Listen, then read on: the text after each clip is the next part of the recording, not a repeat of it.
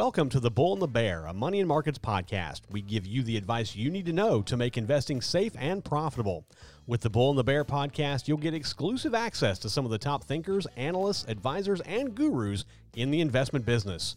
And now for your hosts, Matt Clark and Charles Sizemore. And welcome to an episode of The Bull and the Bear, a money and markets podcast. I'm Matt Clark. Glad you are uh, you're with us today. Have a uh, have a treat for everyone. Um, we uh, you know one of the things we like to do here is just try to incorporate a lot of different voices into uh, into this podcast. And I wanted to reach out to uh, uh, one of my good friends, Ted Bauman, who is a noted economist and he's also the editor of the Bauman Letter. Uh, he also is the editor of the Alpha Stock, uh, Stock Alert, and he's also the editor of the 10X Project with Banyan Hill Publishing. And uh, he is joining us today. Ted, first off, welcome and thank you for uh, for coming on the Bull and the Bear. It's a pleasure, Matt. Always uh, good to talk to you. How are things down in Florida? They're uh, they're good. Um, they're good. It's uh, it, it's sunny. It's nice. A little bit of a breeze. So uh, you know, it's not not too uh, not too shabby. How about uh, in your neck of the woods? Uh, you're uh, you're in Georgia, so. Yep, I had a good day out on the boat yesterday doing some maintenance. Got a little bit of a sunburn even. So um, the year is progressing ni- nicely as far as sunburns are concerned. I'm I'm a little jealous about being on the boat. Um, I, I, I have I've told my wife that I desperately want a boat just so I can get out on the water. So well, I was doing the part that nobody likes, which is all the maintenance. So there's that too. I understand, understand. To give a little bit of background uh, to Ted, uh, first off, I you know I mentioned he's an economist. He's he's a uh, uh you know very well known economist. People know him. He's been on numerous networks, uh, interviewed with uh, numerous uh, entities such as Forbes and Barron's, uh, and he's, he's uh, appeared on uh, numerous television programs to talk about the state of the economy, the history of the economy. but he's had his had his work, and, and Ted, if I get any of this wrong, please let me know. But um, he got his start in nonprofits. Uh, he he worked with uh, several nonprofit organizations in and around Africa. Uh, if you if you haven't noticed the distinctive accent, uh, Ted spent a majority of his uh, of his youth in South Africa, uh, but he has since been here in the United States and has been providing his readers of of all three of his of his products with uh, a lot of great information, a lot of uh, great recommendations, and using his his background on the economy to to really um, illustrate solid market picks uh, that have produced some really good gains. I looked at your portfolios the other day, and uh, and Ted, they're doing well. Um, you, have got uh, you've got some really good winners in there. Well, thank you, Matt. Uh, we like to we like to think that that we're prepared for all eventualities. Um, certainly. this was one that we didn't expect, but we've had to move quick on our feet. Um, but I think the key thing is that that our philosophy with the Bauman letter in particular is, is really to be diversified, uh, so that we have a number of companies that are really in there as stabilizers as well as just uh, you know growth companies. So our strategy is working. Yeah, and uh, and not a lot of people can say that, especially with these kind of market times being as volatile as they have been. But one, the, the reason why I wanted to talk with you today is, uh, um, you know, the state of the U.S. economy, the state of the global economy right now. Today, uh, U.S. GDP was reported to have shrunk by 4.8% in the first quarter, which is the largest uh, contraction of GDP since the financial crisis back in 2008. The CBO came out and suggested uh, that the uh, uh, GDP will further contract around 12% in the second quarter because I think what people don't quite understand is that the first quarter doesn't really factor in a, a, a large part of this whole coronavirus uh, lockdown that, that we've experienced, not just here in the United States, but globally. Um, and I think I read somewhere that uh, you know it, it, could be up to 2022 before the U.S. economy fully recovers from from from where we're at right now. But first, Ted, I want to I want to get your take on. Let's start with the first quarter. Um, you know, contraction. This is you know the largest we've seen in in over a decade, um, and, and you know, I guess talk about why that is. Why, you know, what has caused the contraction in, in, in GDP? Well, I think people should be pretty concerned about that figure. As you said, the uh, the actual uh, mandatory lockdowns didn't really start until close to the end of March. Um, but what this uh, what this figure tells us is that people were reducing their economic activity even before the mandatory stuff happened, and that's why you know I remain concerned about the second quarter figures and quarters beyond that. Uh, you know, that it's not just what the politicians tell us to do, it's what common sense tells people to do. And a lot of people stayed home. you know, they uh, they just didn't go to restaurants. Uh, they didn't go to to gyms. They didn't go to any place. They didn't go to concerts. They didn't go to any big place, malls where they thought the virus uh, they could be exposed to it.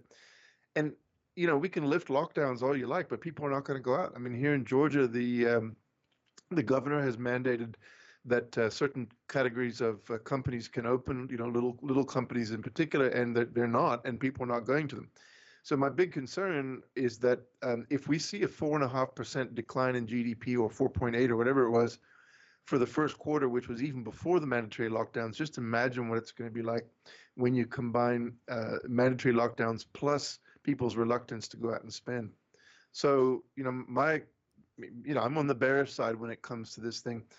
Uh, and one thing I will point out is when people say the, the economy will bounce back and, and will be back to normal, um, economic production that is lost is never regained. Um, it, you know, we've lost 4, 4, 4.8% of GDP uh, for the first quarter, and that's never coming back.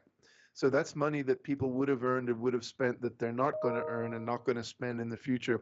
So uh, it's important to understand that the long term impact of this is going to be to depress economic activity and to keep output lower than it would have been otherwise for years to come. Yeah, and, and I think you, you you touch on several good points there, and that is you know the main thing here is that four point eight percent. A lot of that's not going to come back. I mean, as much as we like to think it will, as much as we talk about economy stabilization uh, or recovery, if you will, you know, it recovers, but it only recovers to a certain level. It, it doesn't recover to a, a, a, high of which it was at one point, at least not in a near term situation, if I understand right. So, I you know, and and I'm and I'm with you. I, you know, I think there's a big concern here that I, I think is being glazed over. And that is that you know we look at this and i think people look at the headlines and think 4.8% well that's probably that's that's probably the worst it's going to get because you know that that's just what it sounds like. And it's not. It, it's not by any stretch. I, you know the second quarter is, going to be considerably worse. And we'll talk about that here here in a second. But you know is there any one particular sector uh, of the economy here that you see is taking the largest hit because of uh, because of this contraction well, certainly we've seen a couple standouts. Uh, one is is energy. Uh, there's no question about that. The energy sector has just got absolutely hammered. Uh, I was looking at a chart earlier today uh, that I'm going to use in in a, a, a podcast that I'm working on for later in the week, and it shows that something like a quarter of the um, the companies that um, uh, in the energy sector uh, are probably at this point bankrupt, and the only reason they're not closed is because of the Fed's backstop buying um, uh, corporate bonds in the junk bond market. Um, right now, we're looking at almost $65 billion worth of distressed debt in the oil and gas sector. But there's another sector, uh, and then on top of that, let's just you know get the obvious: uh, hospitality, hotels, airlines, cruise lines, all that that whole sector of the economy that's about travel uh, and people moving around. That's also you know just being absolutely slammed. Um, but but here's some stuff that people don't uh, think about: media. Um, one of the big problems uh, with the media sector, and this includes companies like Facebook and Google and others, is that companies that are not selling stuff uh, and that are trying to conserve cash aren't advertising. So uh, there's 32 billion dollars worth of distressed debt in the media sector right now, which is all the companies that cobble together adverts and um, and and place them on digital platforms like Facebook, and Alphabet and Google and others, those adverts aren't being bought, so these companies are in trouble. So there are there are lots of sectors where things are happening that people are not aware of. In fact, there's more distressed debt in the media sector right now than there is in retail and restaurants. So certainly, there are lots of places where where things are are dire. Now, looking ahead to to the second quarter, which is where we're really going to see the the real brunt of the coronavirus lockdown and the pandemic. Um, and I think again, I think it's one thing that people are overlooking. The, the CBO, the Congressional Budget Office, uh, released its initial findings uh, earlier this week and suggested that you know the GDP will contract by about 11.8 percent. Let's just say 12 percent for the sake of argument in, in, in the second quarter. And, and, I don't know, Ted, is that a is that a conservative estimate? Do you think, or do you think that's right on par? Uh, well, it's hard to tell. I, I think it's probably conservative. I mean, I think, you know, um, everybody has an incentive to try to soften things at the moment, and um, th- there's a lot of wishful thinking going on. Um, but remember, a lot of what's captured in GDP figures um, is is not easy to to to capture until you've had things like income uh, surveys, uh, business activity surveys, and whatnot. That's why GDP figures are always re- uh, released in two phases. One is a preliminary, and one is the final uh, figure. And I think what we'll see is that it's difficult to capture the full scope of uh, GDP loss even in the second quarter because so much of it is happening in places that are hard to count, like retail and restaurants, uh, you know, the small business sector basically. And uh, you know, particularly what we're going to see is that the lack of spending uh, from people who lost their jobs or or saw reduced wages during the second quarter is going to take a while to filter through because it's not just their lack of, of, of wage earnings that, that contribute to dropping GDP. It's also the money that they're not spending in, in stores. So you've got a multiplier effect that won't really be fully captured until the second reading of GDP. So yeah, 12 sounds to me like a pretty ambitious target at this point. Um, I have seen figures from Goldman Sachs, um, which is a, a company that has a, a, proprietary interest in getting these figures right. They say 20%. Yeah, I saw so, that. I saw that too. So, you know, I mean, if, if, if Goldman Sachs is, is betting billions of dollars in, in, in its own trading on um, figures like that, you better believe they they're probably correct. Yeah, I, I think I, I have to agree with you. I think the I think the CBO is probably a little on the low side in terms of its estimate. Now, to, to throw you a little bit of a curveball here, Ted. One one thing that I think you know our listeners would be interested in is is you know when you look at all this. I mean, because this is a very complex thing. The economy is not something that is easy to digest to you know anyone really. But as an investor, I if I'm looking at these things and I see okay, U.S. GDP drops by 4.8 shrinks by 4.8 percent. It could be between 12 and 20 percent, even more so, possibly in the second quarter. As an investor, what should I be doing now and in you know the next six months? Well, I mean, as I've advised uh, uh, readers of our, my Bauman letter, we recently put out a, a, basically a bear market survival guide. And the number one thing I said to um, to our readers was, uh, try to generate some cash in your portfolio. Try to beef up your cash reserves. Um, that could include taking profits on positions that you're uh, ahead on.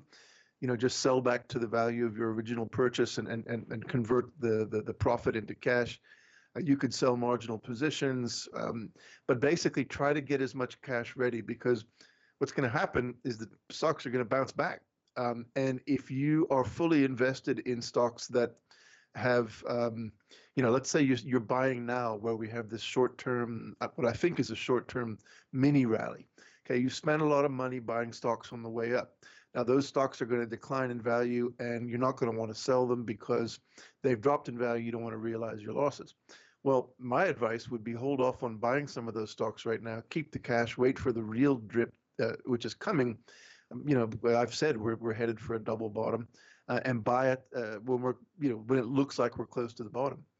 Um, I've released a couple of YouTube videos where I talk about ways to tell that we've passed uh, that second bottom, and it has a lot to do with vol- the relationship between price and volume. Uh, and it, it's we, we cannot talk about a sustainable recovery in the stock market until we see both increasing prices and increasing trading volumes. We're, we're seeing the opposite right now. Uh, we're seeing increasing prices but declining volumes. So that tells me that the best thing to do is what the big boys are doing, which is keep money on the sideline, wait for prices to go down a bit more, and then buy in to the stocks that are going to skyrocket. I think it's great advice, said, actually.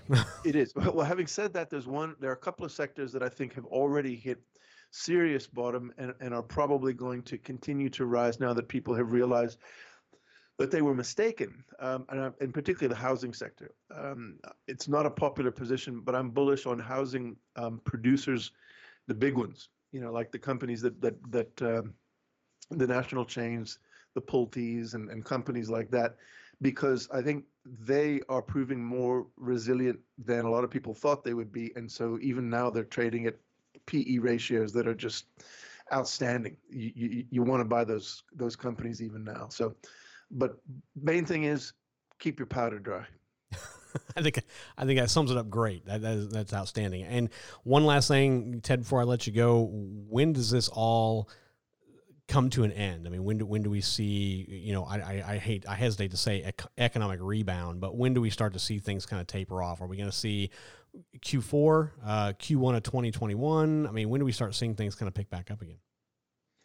Well, it depends um, whether you mean the market or the economy. I think the economy, as I said earlier, is th- this is a pretty serious blow, and I think it's going to take, quite frankly, years for us to to recover the dynamism that that we will have lost as a result of this. But there's also going to be a lot that changes and never goes back. Uh, I'm actually working on a um, a script for a video today where I'm talking about what's going to be different afterwards, and one of the key things is companies are going to change the way they operate and so I, I think what we're going to see is when things start to bounce back at the economic level, a, a lot of uh, spending will be driven by the desire to change things like, for example, remote working.